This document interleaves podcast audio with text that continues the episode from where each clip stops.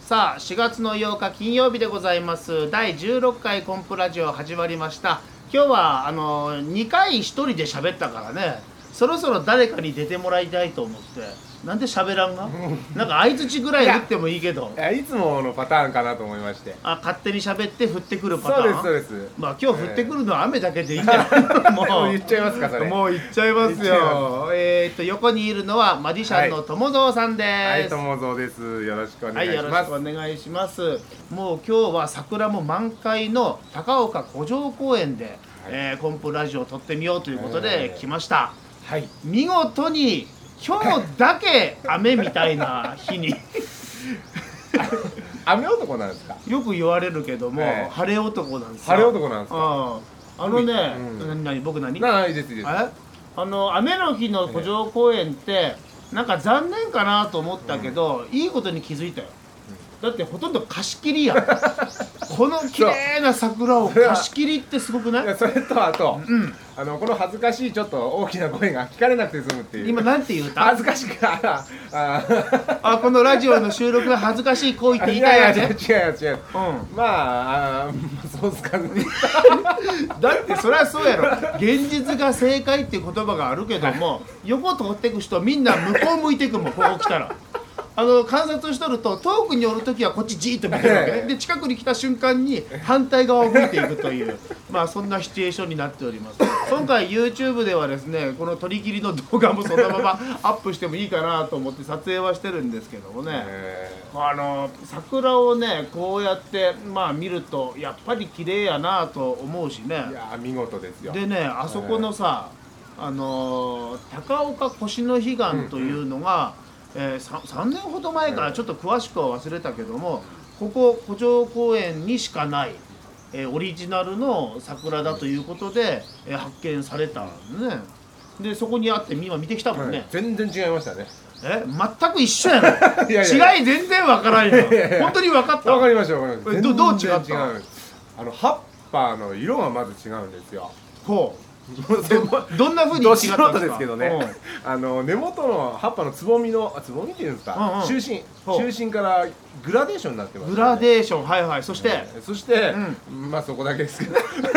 あれやなあのー例えばラムネかなんかをこれすっごい薬ですよあのお医者さんがくれたんですよって言ったそのラムネを食べたら風邪治るタイプやな思い込み思い込みあのこれ高いからうまいっていうそうだってほとんど一緒やんあんなん見た感じあの前ねあの他のラジオ番組の時にゲストに来た方に聞いたらいや実は微妙に色が濃くって、えピンクがねでしょちょっとあの厚みがあるかなみたいな話は聞いたことがあったんであすけでどもこれ遠目に見たらうん、違いませんまだ言う か変わらんわそん変わらんな変わらんいやねえこれ桜の花というか木がさ、う古城公園に何本ぐらいあるのか分からんけどその中でこの3本ぐらい、ん違いに気づいた人がまずすごいよね、すですよね暇やったんかねあでもここっていうのはほら、うんあの花見の会場じゃないですか広間というかあそうやねちょうどあ、んそうやそう先週かなそこでビニールシート広げてご飯食べたもん、あそうなんですかいい空間やよね、ええうんだから一番見やすいとこなんですかねあそこれうや山の中だったら全く気づかれないですよねほんとやね、ええ中にもしかしたらまたあるんかもしれんしね、うん、でも気づいた人すごいですね偉いよなすごいですよさあそれではここで、えー友蔵桜を見て、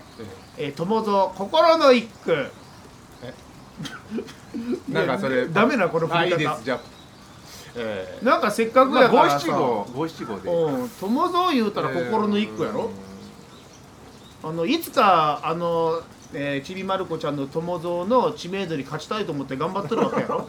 うん、今こうやって喋ってるのは、えー考える時間を与えてるんですからねはいはいはい、はい、来ました、はい仕上がり友ました蔵心の一句雨降って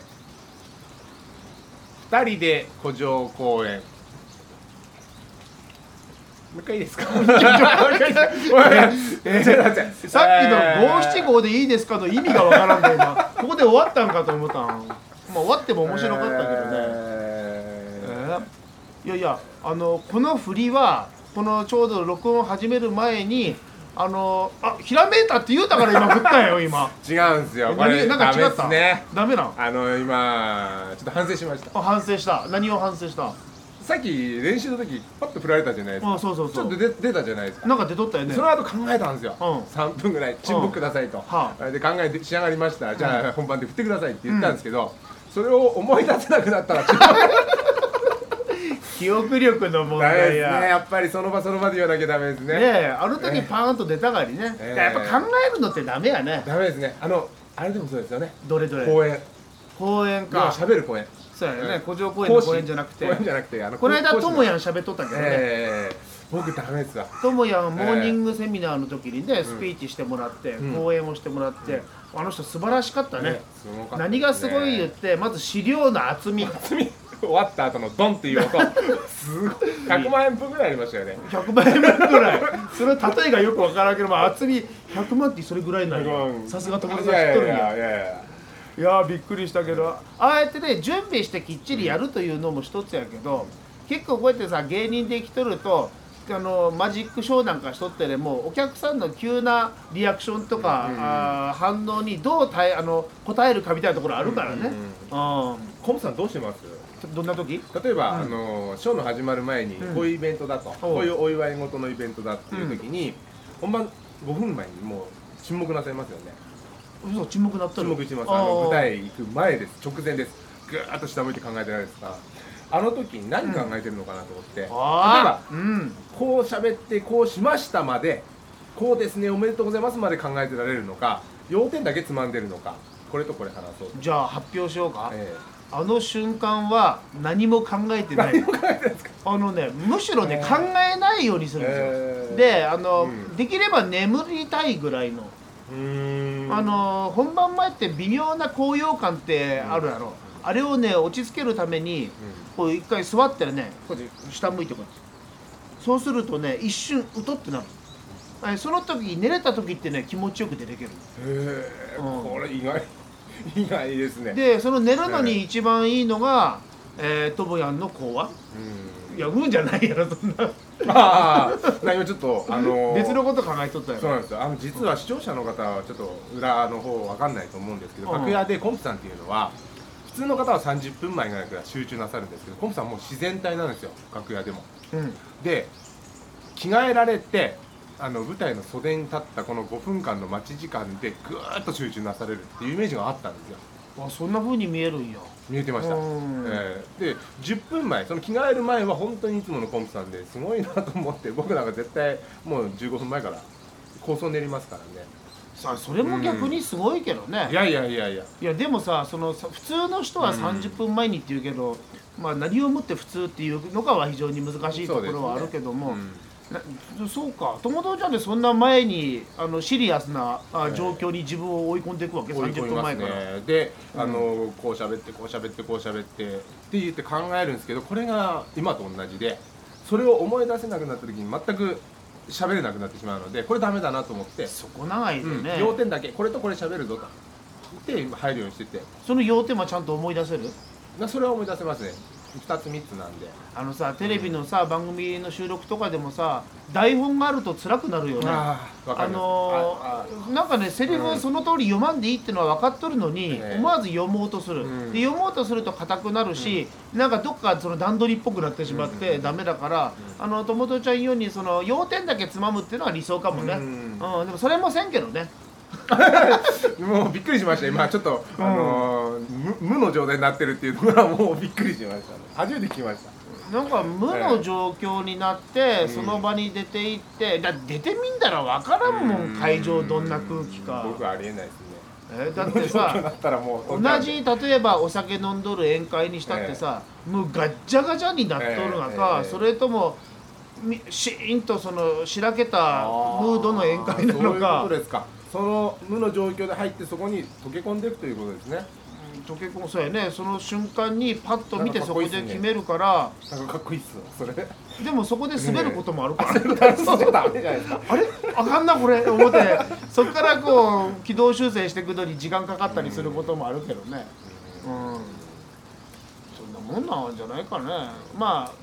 うん一言で言うとあんまり気にしないようにはしとるよな、うんうん、気にしようとするとねなんかいらんことばっか考えて結局一番みんな楽しみたいのはそんなことよりもマジックショーを見たいと思っとるのがみんなの心理だから、何を喋るかとかどうかっていうのはこっち側の話だからね、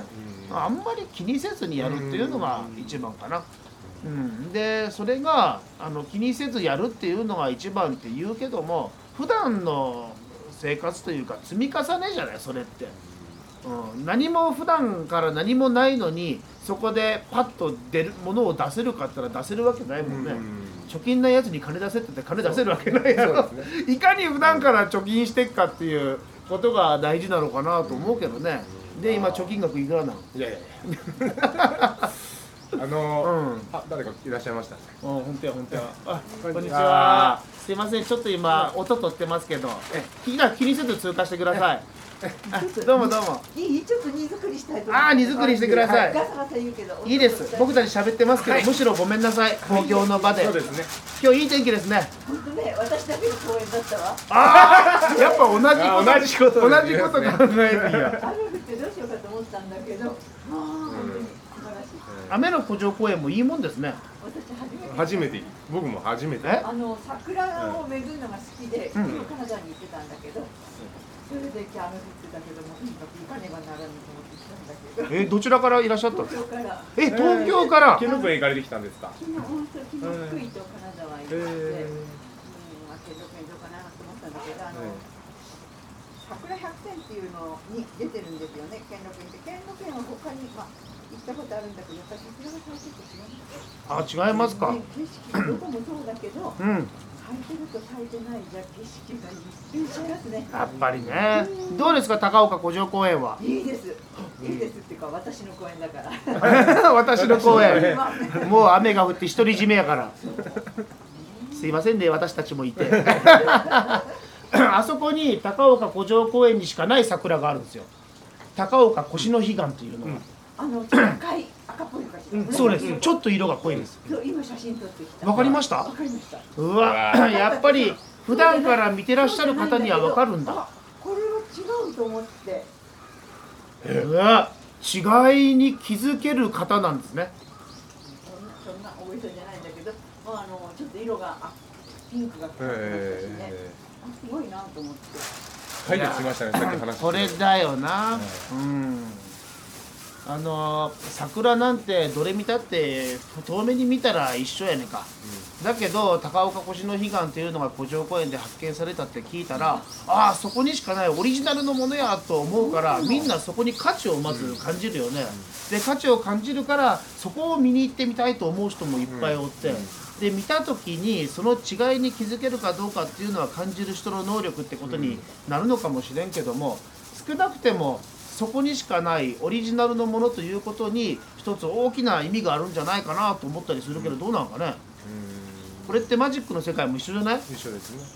で今日ずっと思ってたんですけど、うんいつもよりなんかさっきもいいこと言ってたじゃないですかそういやいいよいなつもよりもいつもよりもこうなんでかと思ったら後ろがものすごく綺麗ポンプの後ろに桜がこういっぱい見えとるかものらすごく綺麗あのあーー桜の力も手伝っていいこと言うとるような気がするとえいう感じになまっあていいきことたを言ってもらった んですよ本当にありがたい本当にありがたいいやこうやって言もらたんでねすオリジナルをやっぱり目指すというのは一つ大きなあー考え方の柱にするのはねそうですねいいですね芸人としても大事なことなんじゃないかなというふうに思いますね、えーこのあとですね4月の10日にはですね小谷部と福岡の桜祭りでコンプレッサーさんマジックショーをやります、はい、はいえあのこれ今聞いた方は、えー10日の日にぜひ福岡と親部に来るように、はいそして友蔵ちゃんははい、4月の24日、うん日曜日に山手クラブネクストさんで、えークローズアップマジックショー船であじゃないや船足